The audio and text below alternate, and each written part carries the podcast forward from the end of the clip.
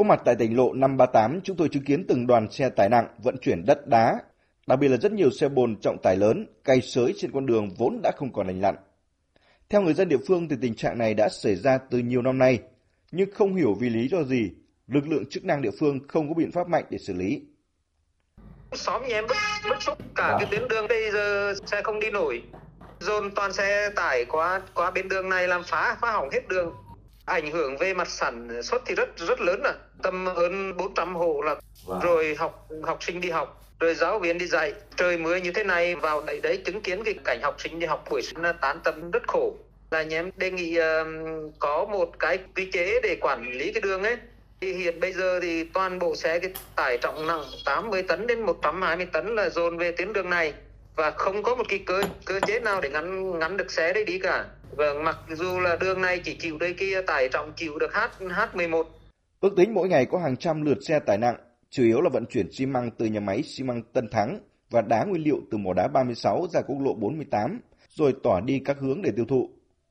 Trao đổi với phóng viên, ông Phan Tiến Dũng, Bí thư Đảng ủy xã Tân Thắng cho biết, tỉnh lộ 538 mặt đường yếu, cộng thêm xe tải ra vào vận chuyển hàng nặng nên đường càng hư hỏng nghiêm trọng. Một ngày mà anh em thời điểm dịch, ngày cũng vài ba trăm xe liên tục ra vào. Hầu như xe tập trung từ đường này thì tập trung đường này cả. Kể cả cái mỏ đá mà sáu trong kia. Ừ. Địa phương cũng thực ra là cũng, cũng có ý kiến cũng, cũng nhiều cái hội nghị Vâng. đặc biệt nhất tiếp xúc cử tri hội đồng huyện với tỉnh thì cũng đã có đề xuất đặc biệt mà khi hạ tầng đường 38 này mất mấy câu thậm chí xuống cấp rất nhiều và thậm chí nứt ấy.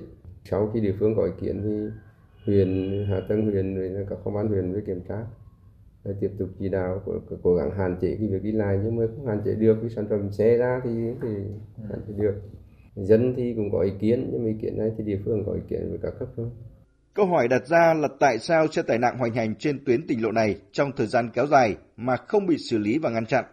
Trong khi phóng viên ghi nhận, hàng ngày lực lượng cảnh sát giao thông vẫn tuần tra kiểm soát trên tuyến đường này. Được biết số lượng xe đang cày sới tuyến tỉnh lộ 538 chủ yếu là xe của 4 công ty doanh nghiệp đang kinh doanh khai thác mỏ tại khu vực này. Trong đó có nhà máy xi măng Tân Thắng. Đặt vấn đề, tại sao hàng ngày xe tải nặng của đơn vị hoành hành gây hư hỏng tỉnh lộ 538, gây bức xúc dư luận đại diện công ty xi măng Tân Thắng thừa nhận đó là thực tế và đơn vị đang bị đặt trong tình thế cực chẳng đã. Theo ông Hoàng Anh Tuấn, Tổng Giám đốc Công ty Cổ phần xi măng Tân Thắng, đây là tuyến đường độc đạo. Trước khi nhà máy xi măng Tân Thắng được xây dựng và đi vào hoạt động, Ủy ban nhân dân tỉnh Nghệ An có cam kết đầu tư một con đường từ quốc lộ 1A đến nhà máy.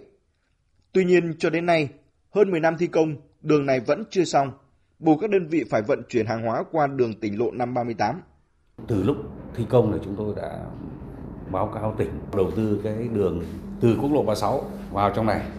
Chủ trương là từ cũng là từ năm 2010 và bắt đầu thi công là 2012. Chở nguyên nhiên vật liệu tất cả mọi cái hàng nhập từ nước ngoài về từ Hải Phòng từ các nơi về là phải đi theo đường này. Nhưng mà không không vẫn chưa xong. Chưa xong là chúng tôi phải tận dụng đi cái đường của dân ấy. Cái thực tế là trong quá trình làm là phải thỉnh thoảng vẫn phải đổ đá vẫn phải lu lẹt chứ nếu mà để để hỏng. Thì hỏng không thể đi được. Thứ hai nó ảnh hưởng rất lớn đến vấn đề là cái đời sống của người dân ở đây.